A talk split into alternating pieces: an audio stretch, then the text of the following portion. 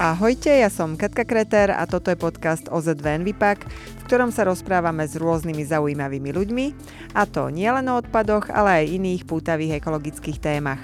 Tak ak ste ekonačencami, alebo vám jednoducho záleží na našej planéte, neváhajte si nás vypočuť a začať odoberať vo vašej obľúbenej podcastovej aplikácii. Natália Pažická sa už niekoľko rokov venuje témam udržateľnosti. Na svojich sociálnych sieťach upozorňuje predovšetkým na nekalé praktiky veľkých módnych značiek. Okrem témy fast fashion dostáva do povedomia aj ďalšie dôležité témy. Je environmentálna aktivistka a jedna z iniciatoriek najúspešnejšej online petície na Slovensku Klíma ťa potrebuje. Je tiež zakladateľka občianskeho združenia Every Individual Matters a podcastu Fashion Session. Ja ťa zdravím, vítaj uh, v mojom podcaste. Ja som hrozne rada, že som dočítala na jeden nádych uh, tvoje predstavenie, lebo tých aktivít máš skutočne veľmi veľa a možno o tebe ľudia nevedia, že ty vlastne si sa v minulosti venovala aj modelingu. Cestovala si po svete, jednoducho modeling je spoločný s oblečením, rôznym oblečením a priznávaš, že vtedy si aj dosť nakupovala. Uh, aké vlastne sú na toto ohlasy a možno ešte skôr uh, skús povedať, že kedy u teba nastala vlastne tá, tá minúta, sekunda, okamih zmeny postoja k móde ako takej a k oblečeniu ako takému. Ahoj Kati, ahojte všetci, čo počúvate. V prvom rade ďakujem za pozvanie, veľmi si to vážim. A čo sa týka tvojej otázky, tak uh, tá cesta je taká kľukatá, ja to poviem veľmi v skratke, lebo podľa mňa tento to už náhodou niekde počul, tak už sa chytá za hlavu, že zase to idem opakovať. Ale ako si spomínala, tak som sa venovala modelingu, Uh, aj to, že aké boli na to reakcie, tak ja popri modelingu, tým, že som bola veľmi ovplyvnená tým konzumným životom, všade som videla, ako dievčatá sa na každý casting prezliekali do nového oblečenia, aby ich klient na tie polaroidy, čo sa tam fotili, nemali rovnaké tie veci a veľmi um, tam fičal ten konzumný život a ja som chcela byť samozrejme toho súčasťou, lebo som to považovala za niečo, čo to k tomu patrí a čo mi vlastne prinesie aj v tej práci nejaký úspech. Keď to takto komunikujem spätne aj nejakým ľuďom a na začiatku s tým bol veľký problém, že keď som začala komunikovať na sociálnych médiách tie udržateľné témy alebo rôzne environmentálne, tak ľudia sa hneď samozrejme ozvali, že ale ty si nakupovala, ty si robila modelku ja som najprv nechcela o tom ani tak otvorene rozprávať, oni si to proste prepojili s tým, že už vedeli niečo o mne alebo v minulosti niečo, čo som pridávala mimo tohto kontextu na sociálne médiá, alebo predtým som mala modný blog. A potom som si vlastne povedala, že čo sa ja idem hambiť za to, že ako to bolo. Ja si myslím, že najdôležitejšie je, že keď tú informáciu človek už raz má, tak ako s ňou naloží. Lebo ja som tú informáciu predtým nemala, ja som nevedela, že to má nejaký dopad. Vtedy sa o týchto témach na Slovensku, čo sa týka napríklad udržateľnosti alebo neudržateľnosti v odevnom priemysle, ani nechyrovalo. Takže ja som o tom nevedela, čiže žila som v tej krásnej predstave, že ja sa len pekne oblečím a týmto celé končí. Príbeh oblečenia predaní poproste neexistuje, som tu len ja v tom novom subjektívne peknom vtedy oblečení. Takže som sa potom vlastne k tomu úplne v poriadku priznala, tak to bolo, potom som získala informáciu, mohla som začať s tou informáciou pracovať. Takže tak to bolo pre mňa. Ja som ako modelka mala podľa mňa to šťastie, že som mohla vidieť aj v akých podmienkach sa naše oblečenie vyrába v čínskej fabrike, pretože som tam dva mesiace v Guangzhou pracovala ako modelka. My sme chodili na castingy ako modelky priamo do tých fabrík. Mm a čo sa tiež teda nepodarí úplne každému, nepodarí sa to možno ani veľakrát novinárom, pretože tie fabriky sú dobre strážené a nepustia sa len tak nikoho donútra, ale tým, že ja som bola v rámci toho priemyslu a, a mala som byť teda zamestnaná alebo teda vybraná na nejakú prehliadku, fotenie tými ľuďmi priamo vo vnútri tej značky, tak sme cez tie fabriky chodiť tam mohli. No a uh, potom následne ma sa ma to nejakým spôsobom dotklo a chcela som o tom vedieť viac, tak som sa šla venovať fashion and branding, som študovala v Amsterdame a tam som sa venovala práve udržateľnosti. A teraz zaujímavá informácia. Mm-hmm. Chcem pokračovať ďalej aj v tomto smere, aj po študijnej stránke, takže teraz ešte asi pôjdem uh, dokončovať uh, mastra po slovenských magistra. A tie témy má, no, ako si spomínala, tak mám viacero takých projektov, kde sa týmto témam venujem, aj prednášam, aj máme rôzne ďalšie projekty, pretože fakt verím, že keď človek chce, tak niečo vie zmeniť. Prišla nejaká tolerancia od tých ľudí, ktorí ti možno vyčítali na, na úvod tie tvoje predošlé, živ, predošlý život, predošlé správanie? Prišiel pri nich taký možno tiež aha moment, že OK, je to normálne, že človek sa zmení, človek pochopí, človek sa začne zodpovednejšie správať?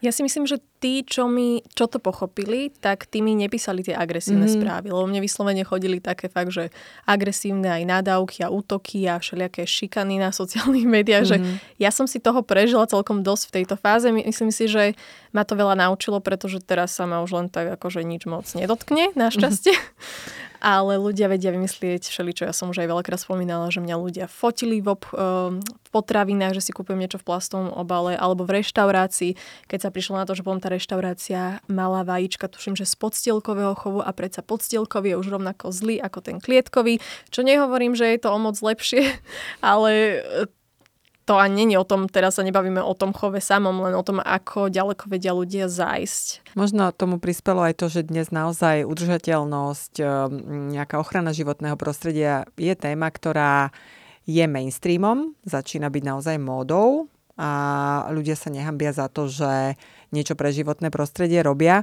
Ehm, skús možno povedať, čo si ty predstavuješ pod udržateľnosťou, pod ehm, nejakými zelenými témami, keby si to mala vysvetliť niekomu úplne novému, ktorý len na, toto, na túto tému niekde narazil. Udržateľnosť pre mňa teda znamená uh, vyslovene len to, čo aj hovorí vlastne tá kvázi úplne že primárna poučka a to, že sa správame tak, že dlhodobo sa ten stav planety zdrojov, že nebude zmenšovať, že tam nebude ten deficit, že nepôjdeme do toho dlhu, ale že vieme, tak ako sa momentálne správame, že vieme, že to je na veľmi dlhú dobu, udržateľné. Mm-hmm. Neviem, ako by som to lepšie povedala, ale áno, sú tam možno nejaké také viac um, definície, ktoré sú prepojené s nejakou emóciou alebo tak, ale pre mňa to momentálne znamená toto. Veľa značiek aj v modnom priemysle nie len uh, využíva greenwashing. Niektoré to robia vedome, Niektoré to robia nevedome, pretože majú možno niekde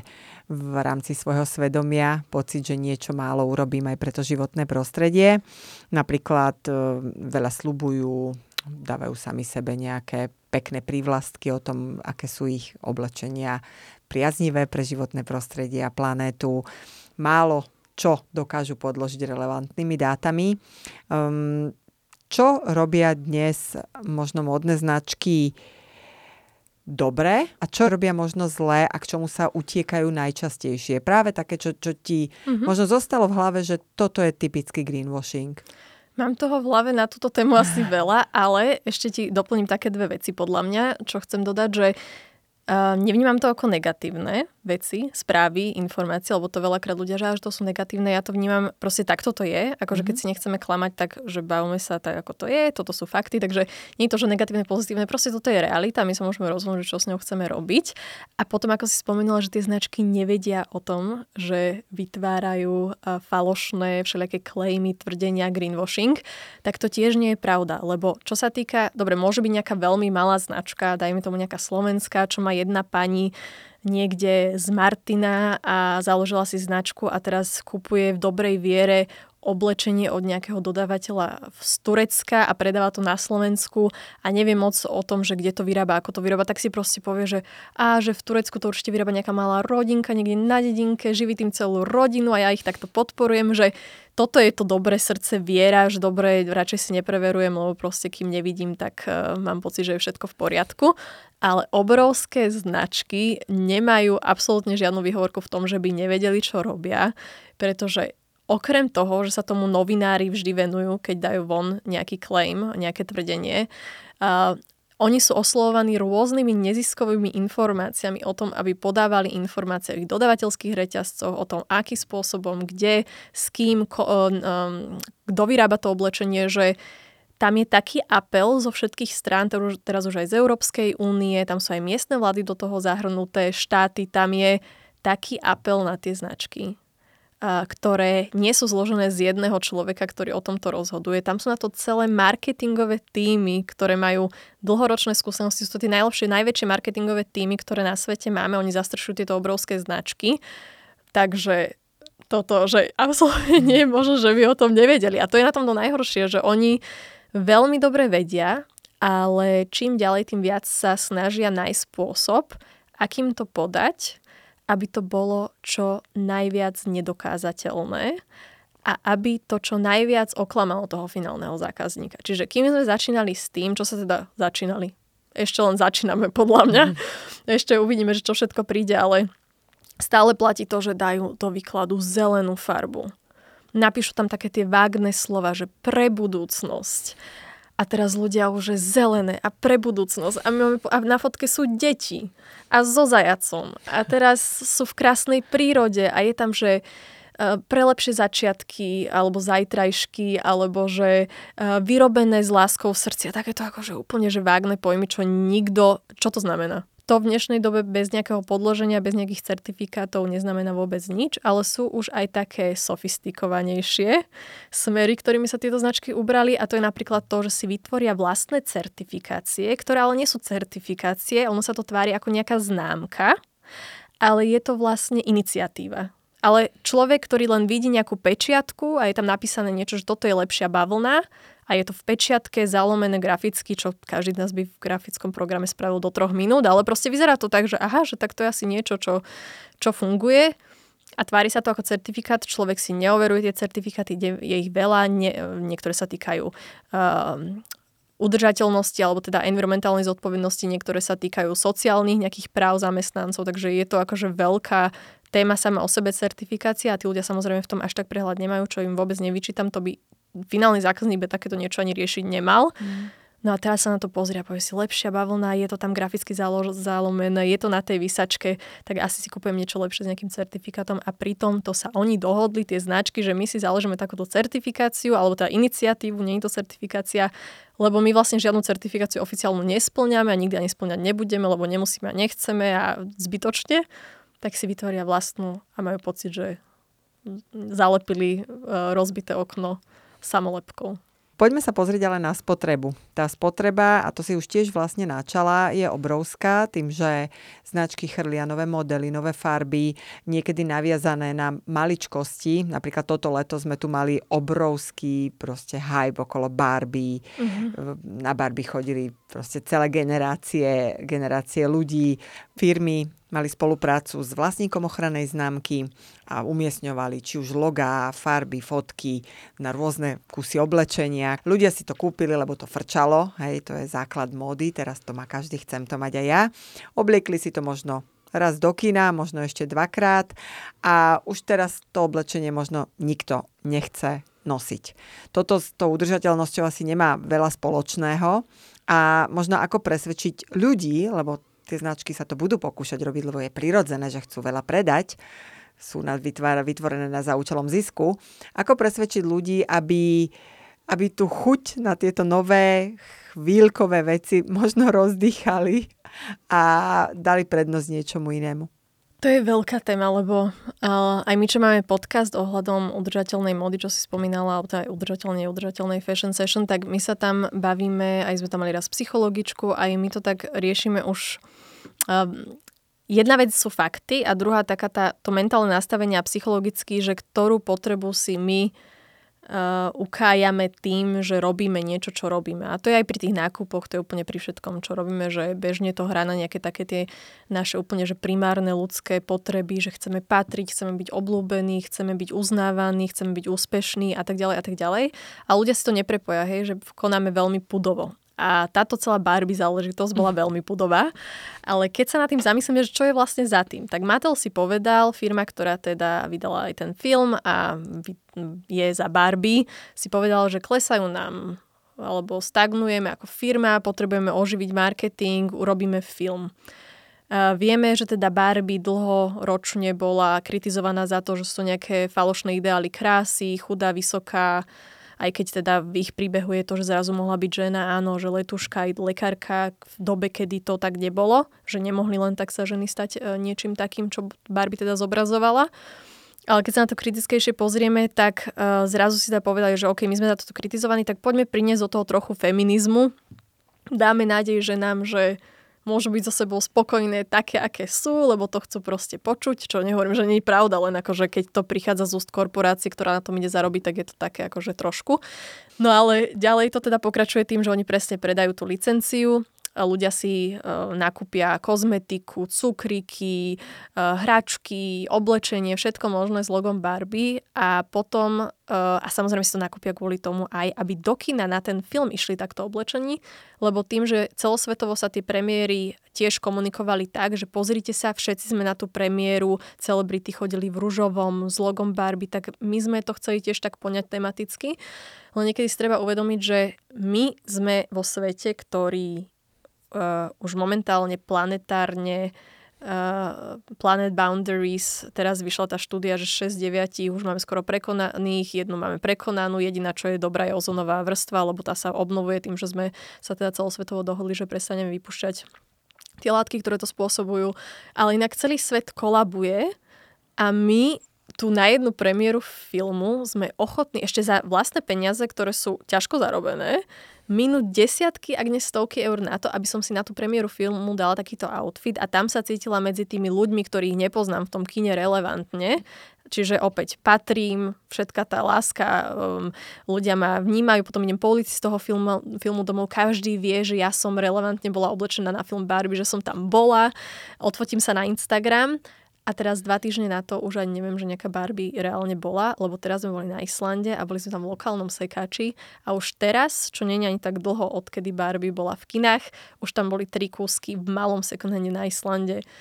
S Barbie logom, bola tam nejaká kapsička na kozmetiku, tričko a mikina. Uh, uh, to, neviem, tieto tri kúsky som si tam všimla a som si presne, škoda, že som to neodfotila, lebo presne som si hovorila, že no, tak a už to, už to je tu. A my sa mhm. topíme v oblečení. My to vyhadzujeme, my to nemáme kam vyhadzovať, mhm. vyvážame to späť do krajín globálneho juhu, tam sa to vyrobí, my sa s tým 5 minút na tej premiére Barbie pohráme. Nehovorím, keď niekto celý život nosí Barbie veci, tak jasné, hej, že každý máme iný štýl, každému sa páči niečo iné, ale toto vyslovene uh, bolo veľmi strategicky naplánované celé. Ty si to už možno načala, uh, predpokladám teda, že ty veľmi v týchto reťazcoch fast fashion nenakupuješ. Ehm, možno taká otázka, že kde nakupuješ, nemusíš teda, nemali by sme tu nejako menovať značky, ale skôr aký štýl si vyberáš a ako často? Ja som si vo fast fashion nekúpila nič už 7 rokov, ani ponožky, ani gaťky, ani nič. Lenže ja vždy dodávam to dôležité, že ono je to kvôli tomu, že ja keď som s tým začala, ja už som v šatníku mala stabilné množstvo oblečenia, ktoré ako tak vystihovalo môj štýl. Sú tam samozrejme nejaké zmeny, ako som dospievala, lebo predsa len to je vo veku, kedy človek tínedžer a dospelá no, osoba, proste to sa mení. Ale uh, mne sa radikálne nezmenila ani váha, ani postava, čiže ja stále mám ten základ šatníka fakt starý. Mm-hmm. Ja tam mám strašne veľa vecí zo sekáču a to sú veci ešte nejak teraz zo sekáču, že dojdem a sú tam samé fast fashion a nielen fast fashion, ale ultra fast fashion značky čínske, ale tam boli veci zo 70 rokov, rokov, zo 60 to už boli fakt, že vintage veci a keď tie veci, aj z roku 90 to je jedno, ale vydržali nejaké to 10 ročie, teraz 30 rokov, tak je to kvalitné oblečenie. A takéto bohužiaľ už ani v tom second hande veľakrát nájsť neviem. A, ale momentálne, kde nakupujem, tak nakupujem stále to teda tie sekáče, kde si teda vyberám. Sú to aj nejaké aplikácie sekáčové. Teraz, čo mám na sebe, mám všetko okrem topánok uh, zo sekáča napríklad. Mm-hmm. Uh, je to rôzne. Na slovenské značky, mám pár značiek slovenských, ktoré mám veľmi rada. Mám jednu dizajnerku slovenskú, ktorú mám veľmi rada, s ktorou sa osobne poznám. Uh, mám... Je to také, že rôznorodé, ale stále sú to veci, ktoré kupujem, pretože viem, prečo ich kupujem. Viem, koho tým podporujem, viem, čo tým podporujem a viem, že je to štýl, ktorý ja budem nosiť. A z toho dôvodu tým, že mi to pribúda a ja nie som úplne dobrá v zbavovaní sa oblečenia, lebo mne to vadí, že to proste ide uh, len niekde, možno na skladku alebo do spalovne a hlavne také tie veci, ktoré sú nepoužiteľné, takže ja to tam stále v tom šatníku nejak držím a hovorím mm-hmm. si, mhm. že raz sa zíde na handru, raz sa zíde, keď budeme niečo, že si to oblečiem, že keď sa budem potrebovať zašpiniť, ale takéto situácie sú veľmi málo, bohužiaľ, takže uh, je to také s tým zbavovaním. Takže ja, sto, ja v tom šatníku mám fakt dosť veci. Ja keby som aj odteraz do konca života nenakupovala som úplne v poriadku, ale tým, že mám rada modu, tak je niekedy niečo, čo uznám za vhodné, že nie je to nejaký výstrelok, si vôbec nefičím na nejakých trendoch, to úplne ide mimo mňa. Ja viem, čo ja som, čo ja rada nosím, to si treba najprv usporiadať a potom následne sa pozrieť, čo mám v tom šatníku a naozaj potrebujem vôbec niečo iné, nemám niečo už v podobnom štýle doma. Ja som prvý rok začala tak, že som sa rozhodla, že rok nebudem nakupovať. Za ten rok som si kúpila asi dve veci, lebo sme mali takú školskú značku, chcela som mať pamiatku, to je jedno, proste stála som si za tým, že to je dobré rozhodnutie si od nich niečo zobrať.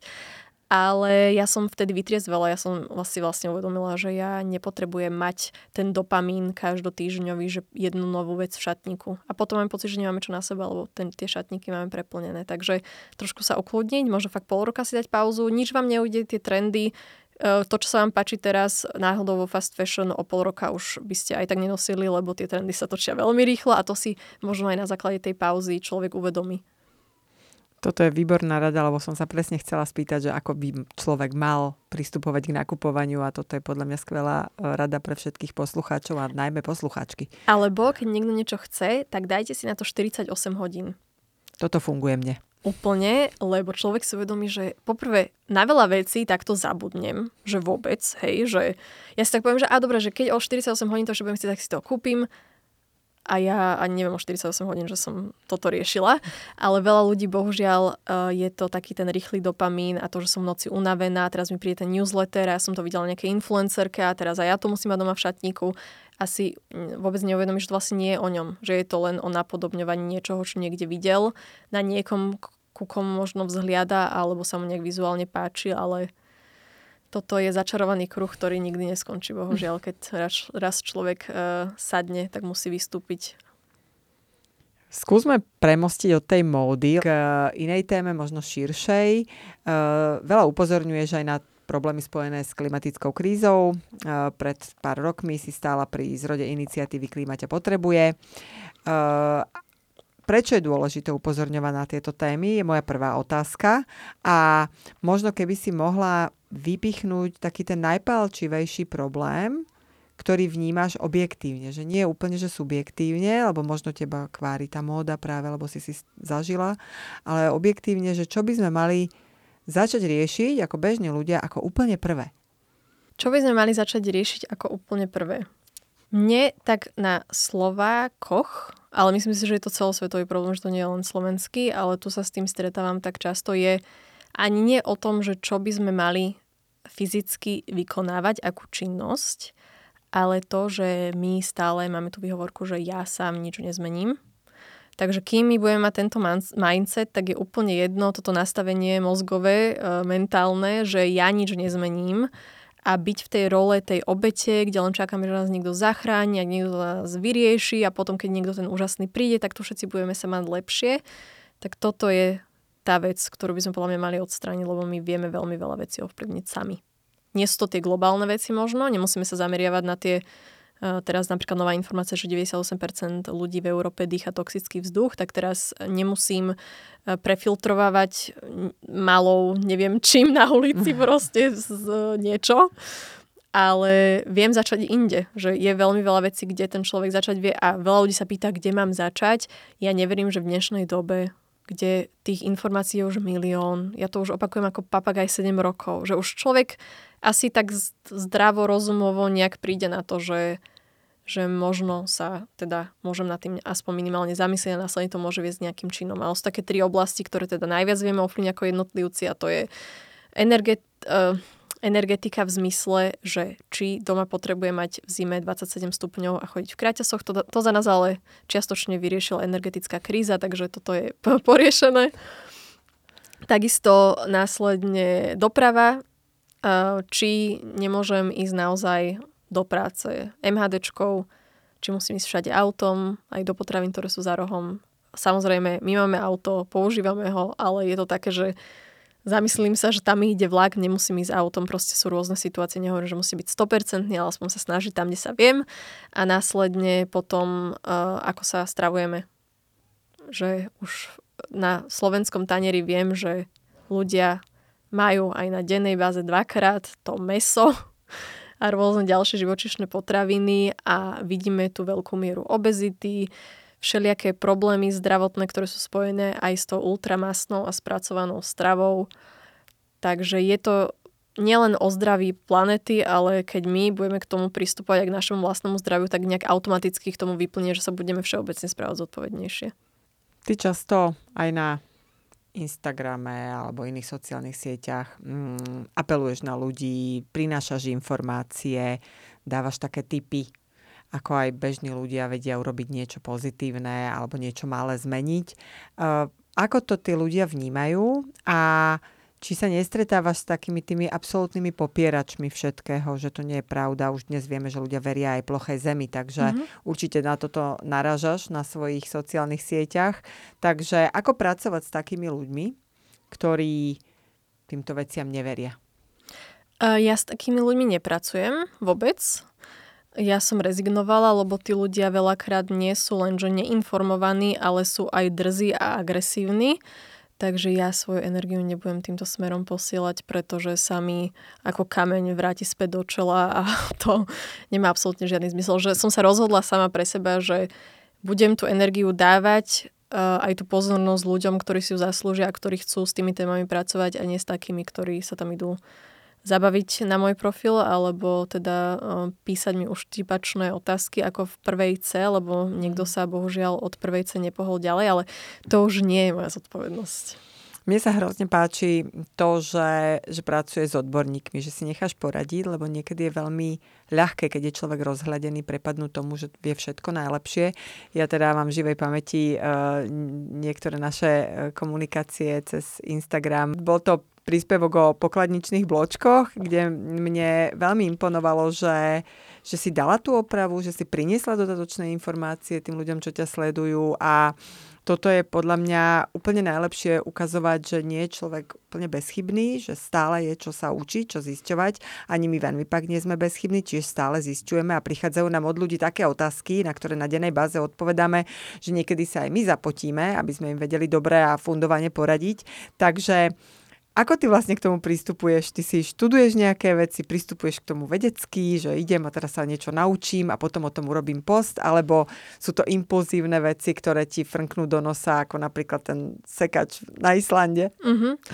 Uh, je to taká kombinácia, že samozrejme vnímam, keď uh, ja odoberám všetky newslettere, na Instagrame sledujem prevažne, uh, už algoritmus vie, čo chcem sledovať. Sú to všelijaké správy, nechcem tu menovať tie špecifické médiá, ale sú aj rôzne neziskovky, takže ja mám ako keby aj okolí ľudí, ktorí sú veľmi informovaní a mm, funguje to nejak tak, že aj keby som nechcela, tak z toho, čo ja odoberám tam v tom online svete, ku mne sa to nejakým spôsobom dostane. Čiže čítam si veľa vecí, či už online alebo knihy, mám aj skvelú literatúru, že aj dokonca niektoré knihy po slovensky, čomu sa veľmi teším na rôzne environmentálne témy. A to, čo si povedala s tou chybou, tak možno môžeš nám povedať, ako s tými bločkami to je, nech každý chápe, o čom sa rozprávame.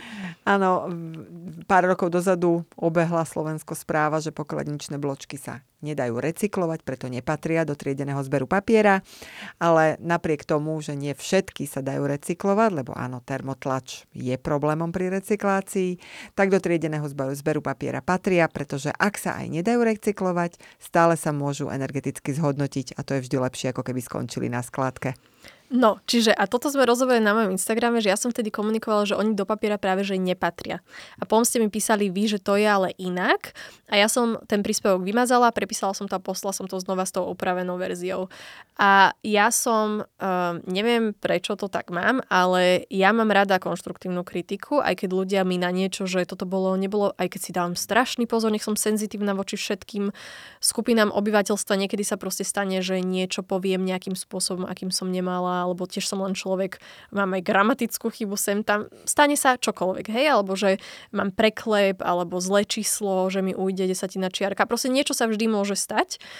A je iba na tom, že ako to človek podá. A, mám pocit, že máme celkovo problém na Slovensku aj v komunikácii, aj v príjmaní kritiky, lebo ja to sama zažívam voči ostatným influencerom, ktorým presne keď komunikujú nesprávne informácie alebo zavádzajú a, a keď už moc zavádzajú, niekedy o tom robím aj video, ale vecne reagujem len na to, čo povedali, nikdy na ich osobu. E, vôbec nejde o to niekoho zhodiť, len proste keď on sa chce pred stovkami tisíc sledujúcich vyjadriť na nejakú tému a viem, že to je veľmi nekorektné až na silu zavádzajúce a vedome zavádzajúce, tak mám právo sa vyjadriť aj ja alebo skupina ľudí, ktorá teda uh, radšej verí nejakej vede ako niekomu, kto si to vycúcal vyslovene z prsta. Uh, aj takých máme. No a niektorí ľudia teda vedia tú kritiku podať slušne a potom ju aj viem slušne pridať. Už viem slušne prijať aj od toho, čo to nehovorí slušne, ale mali by sme vedieť, že ľudia sú tiež všetci len ľudia a stať sa chyba môže, takže môžeme slušne tej osobe napísať hneď pasívne, agresívne a následne je úplne normálne si tú chybu priznať, lebo priznávanie chýb na Slovensku v online priestore je, že téma sama o sebe, pretože to človek bude stále opakovať to svoje, len aby nemusel povedať, že spravil chybu. A pritom, ja viem, že školský systém nás učí, že chyba je zlá, ale to je taká hlúposť, že ja som sa toľko z chýb aj sama naučila, že ani keby môžem odčiniť tie chyby, tak to neodčiním. A napríklad vďaka tejto som sa dozvedela veľmi zaujímavú informáciu, takže všetko je na niečo dobré. E, ty si začala a hovorila si vlastne aj o dovolenkách a ja mám napríklad takú... Mm, nazvime to profesionálnu deformáciu, kadiaľ chodím, tadiaľ si fotím smetiaky na triedený zber, z každej dovolenky prídem aspoň s jednou takou fotkou, rodina sa mi už smeje, už mi pri nich pozujú veľmi často, aby to nebolo len smutka, smutná fotka so smetiakmi. Máš aj ty nejakú takúto mm, e, deformáciu, čo si všímaš, keď cestuješ? Um, je to, že hej, asi, že je to deformácia, ale mňa to, že veľmi zaujíma, takže aj teba, takže pre mňa skôr je to také, že aj napríklad Island paradoxne, hej, že veľa ľudí... Uh, Island si veľmi potrpí to, ako sa zahraničné médiá o nich vyjadrujú. Mm. Chcú stále pôsobiť ako tá krajina, ktorá je strašne vo veľa veciach. A je vo veľa veciach progresívna, to im vôbec neberiem, ale tiež nie sú dokonalí. Ale o tom už veľa článkov na internete človek nenájde. Väčšinou je to len oslava toho, aký je Island úžasný a veľa ľudí to tak aj má zapamätané. Ale tiež tam majú svoje problémy, tiež napríklad to, že sklo sa tam vôbec neseparovalo, čo pri tom sklo sa dá veľmi dobre recyklovať ďalej. Do jednej nádoby išiel papier, plast, všetko dokopy. Je to tam také, vyváža sa ten odpad voľne, čo sa zakopáva. Oni nemajú moc uh, priestor u seba to nejak zhodnocovať vo veľkom, takže um, sú to také podľa mňa, že ostrovné veci, lebo toto mm. na ostrovoch často vnímam, aj keď som na inom ostrove, takže všímam si to. Napríklad teraz som tam riešila veľmi smutnú tému a to je low well rip, lebo sa tam zase povolilo tento rok loviť a vôbec sa to k tej krajine nehodia a veľryby sa lovia ďalej pre japonský trh, aby to mohli na letisku a do škôl dávať a na letisku predávať v tých uh, automatoch, uh, aby uh, rozšírili záujem o toto meso, ktoré a nebudem pokračovať, jak sa lovia tie veľryby, lebo to je strašne smutné. Tým, že je to také veľké zviera, tak ona niekedy aj dve hodiny trpí kým umrie a nehovoria o tom, aká inteligentná, nehovoria o tom, že je často tehotná, často žena, dožije sa 90 rokov a nikto nevie, koľko ich presne je, takže nikdy nevieme, kedy o ne prídeme a následne tým, že ich uh, trus uh, živý fitoplankton, vďaka ktorému máme kyslík 60 cca alebo polovicu z oceánu, tak neviem, čo tu už budeme dýchať, keď sme dneska spomínali, že 98% máme už aj tak v Európe znečisteného. Takže všetko so všetkým, vidíš, všetko sme prebrali a to sme iba pri veľrybách, takže je to komplexné. Ty ešte možno na záver uh, sa ťa spýtam jednu otázku, uh, ktorú som už načala. Ty máš o občianske združenie Every Individual Matters. Neviem, kedy to všetko stíhaš, ale čo je jeho podstata, prečo vlastne vzniklo? Skús nám ešte povedať tak skrátke. Uh, v skratke, to mi ide. No, uh, vzniklo tak, že keď ma začalo sledovať nejak viac ľudí na sociálnych médiách, moja mamina uh, veľmi dlho pracuje pre neziskový sektor ako dobrovoľnička. Ona teda skôr pre adopciu detí a tak akože s ľudskými záležitosťami. A ja som vedela, že chcem aj ja nejak pomáhať a keď ma začalo sledovať nejak 10 tisíc ľudí na Instagrame a konečne som mala ten swipe up, to ešte staršia záležitosť, teraz už každý môže pridávať link do stories, ale to bolo že len na 10 tisíc tak som hneď, keď mi napísal jeden útulok, že my už nemáme ani na ďalší mesiac proste jedlo, budeme musieť zatvoriť, chcú nám zobrať priestor a teda potrebujeme nutne nejaké financie, že čím s tým neviem pomôcť, tak ja že jasne, ideme robiť zbierku. Vyhlásila som zbierku na Instagrame, že pošlete mi to na účet, ja potom ako spoločnú cenu to pošlem tomu útulku. A moja mamina, tým, že sleduje môj Instagram, hneď písala, že ty si sa zbláznila právnička, že to nemôže len tak od ľudí pýtať peniaze, však to je trestné. Tak sme hneď bežali založiť občanské združenie a robíme to vlastne tak, um, ako by som ja chcela, aby veci fungovali napríklad aj v vodevnom priemysle, že sme úplne transparentní. Každý mesiac v roku máme inú zbierku, čiže 6 krát pomáhame, lebo na striedačku ľuďom a zvieratám, čiže 6 krát máme pre zvieratka, 6 krát pre ľudí. A pointou je, že si človek má nastaviť uh, dlho sme komunikovali, že trvalý príkaz na 1 euro mesačne, čo je 12 eur do roka. Teraz už komunikujeme, že 2 eurá mesačne, lebo veľakrát to pre človeka naozaj nie je rozdiel a my vyzbierame dvakrát toľko. Takže to je 24 eur do roka a my každý mesiac prvý deň vyhlásime, komu presne to ide. My na tie miesta chodíme osobne, máme fotky, máme videá, Vždy sa povie na akú konkrétnu vec, že napríklad na vozíček pre choré dieťa, lebo dneska vám štát a poisťovne z týchto vecí prepláca veľmi málo. No a na konci mesiaca sa vyzbiera tá suma, dáme si nejaký cieľ, napríklad 10 tisíc eur, vyzbiera sa 10 tisíc eur alebo niečo viac a my následne, tým, že sme tak transparentní a máme transparentný účet, my ani neposielame tie peniaze priamo tej rodine alebo priamo tomu útulku. My presne z toho transparentného účtu uhradíme faktúru, ktorá je napríklad na ten vozíček, v tomto prípade pri útulkoch veterína, strava, e, granule, to je jedno, proste na čo sa momentálne zbiera a ľudia len si nastavia ten trvalý príkaz a ani nevedia, že im tie peniaze odchádzajú z toho účtu. Alebo mi píšu, ako sa tešia, keď im to pípne, že im to odíde, že vedia, že zase niečomu pomáhajú. A každý mesiac vlastne komunikujeme transparentne na sociálnych médiách, takže človek presne vie, čo a komu a koľko a, a tak. Takže to je taká vedľajšia aktivitka. Ale veľmi pekná. Ja ti veľmi pekne ďakujem za rozhovor. A ďakujem aj vám, že ste nás počúvali a ak sa vám náš podcast páči, budeme radi, keď si nás vypočujete aj na budúce.